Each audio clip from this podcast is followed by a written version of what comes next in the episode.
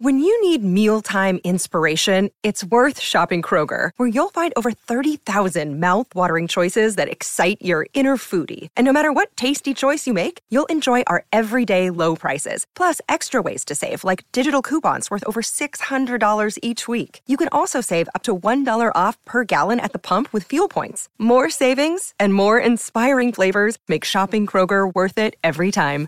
Kroger, fresh for everyone. Fuel restrictions apply.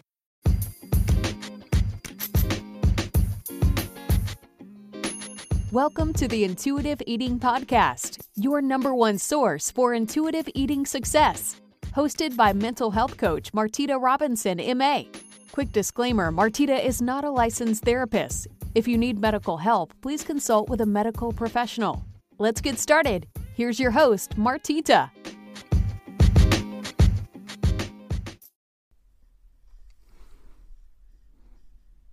Hello and welcome. My name is Martita Robinson. You are listening to the very first episode. It's actually episode zero, and this is um, to give you a background of who I am and why I teach what I teach. So, welcome. This is the Intuitive Eating Podcast. Again, I'm Martita Robinson. I am here to help you learn how to eat intuitively learn how to not just eat intuitively, but to succeed at it. I started this podcast because I feel like there's so much out there that people don't understand when it comes to intuitive eating. I go on forums, I read up on topics, and I just see that there's a lot of misconception on intuitive eating. And I feel like intuitive eating is a really great tool. It will help you be successful in just eating like a normal person. Um, and not only that, actually healing your emotions. And there'll be more about that later. I'll explain everything about that. But intuitive eating is a gift, it's a miracle, it is a blessing.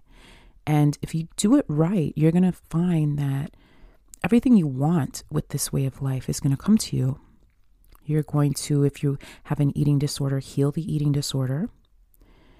If you are a stress eater, you'll find that you won't stress eat anymore.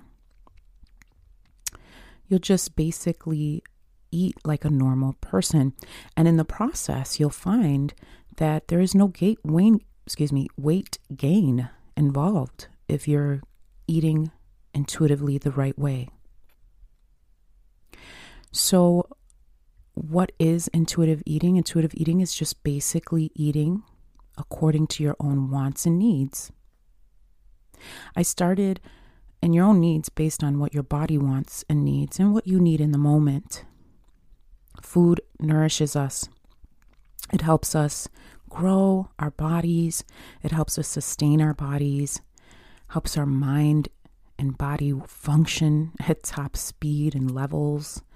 Um, speed being, you know, it gives you energy. So, eating the right foods are important. But because we have such a huge diet culture here in America and maybe around the world as well, if you're listening from other countries, you get pulled away from eating what you naturally feel you should be eating and instead go towards these diets um, where other people tell you how to treat your body and what to eat to make your body run the way it should run. So I started eating intuitively after just getting sick and tired of the dieting culture lifestyle. For me, I was living years and years. I started dieting probably at eight years old. Um, my dad would send me to bed without food. And this created a lot of messed upness in my life because then I would start like hoarding food because I was always punished. Um, and because I hoarded food, I would eat food when I wasn't hungry. I actually started gaining weight. So as I started gaining weight, my father got scared of that too because he had his own, you know, weight issues, emotional eating, etc. And so he would see that in me and he didn't want me to be that way. So he would make me do exercise and, you know, um, diet. My sisters, I have four sisters. My sisters that were there with him because my dad and mom were divorced. Um, and he would take us for the weekends. Um, not all of us, but just, you know, the older ones. So we would be there and the kids would be eating cereals that were sweet and maybe donuts, stuff like that. And I would be punished. I wouldn't be allowed to eat it. And this made me start to have a really screwed up foundation with food.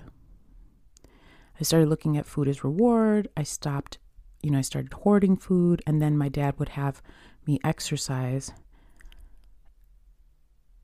and really point out that I was gaining weight. And the crazy thing about it is, in the beginning, it was just kind of like, you know, just a little bit of weight. It was just baby fat. You know, you're growing. But then as I got older, it just started collecting and, you know, things just, you know, went downhill from there. So through my teens, I learned about bulimia. And I started pretty much eating and vomiting what I ate because I felt, oh, I can eat and not gain weight because of all the trauma that I'd gone through. And then finally, after, you know, when I started my undergrad, I had gotten to this point where I was tired of it and I just needed a way out. And I prayed really, really, really, really like on my knees, crying. I was so tired of it. And I ended up finding a meditation. And the meditation really helped me to calm my emotions. And it taught me to deal with what I was feeling in the moment, to give space for the feelings. I didn't have to act on them. So I ended up, you know, moving through that. Fast forward to my master's program, I learned that I had that I was an emotional eater and that I was a binge eater because the binging never went away. So I was a binge eater. And once I discovered that through because I was in for therapy to become a therapist, I didn't end up being a therapist. I'm a I'm a mental health coach. But I learned through the program that I had these eating disorders. I also had generalized anxiety disorder.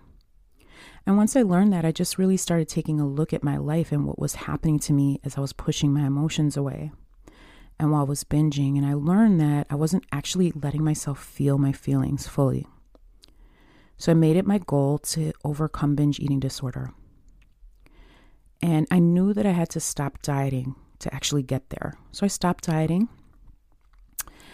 and overcame it, as well as handled the emotions that were there alongside it. Intuitive eating was a blessing to me because I knew that I had to eat normally. I had to stop dieting. And it's really hard. If you're new in this journey, it's really challenging at first, but it's very much worth it. So stick around. You're going to learn all about emotional processing here because that is necessary for successful intuitive eating. You cannot be a successful intuitive eater and eat your emotions, it's impossible. So you're going to learn how to separate the two. You're going to learn how to eat intuitively, the ins and outs of intuitive eating, and, you know, lots of great stuff in between.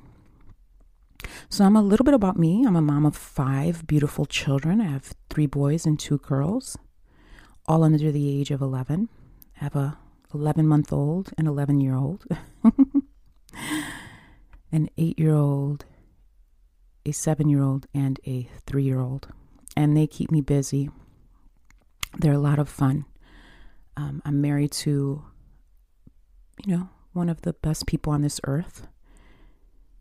And we live in Buffalo, New York. I was born and raised here, did my master's and undergrad in Texas, met my husband in Texas. So there's Texas in me as well. Had plenty of time living there. Four of my five children were born in Texas. This last one was born here in Buffalo. So, yeah, that's just a little bit about me. All right, so let's get started. Go on to the next episode and let's get started in really overcoming all of these issues and integrating intuitive eating into your life. Thanks for listening.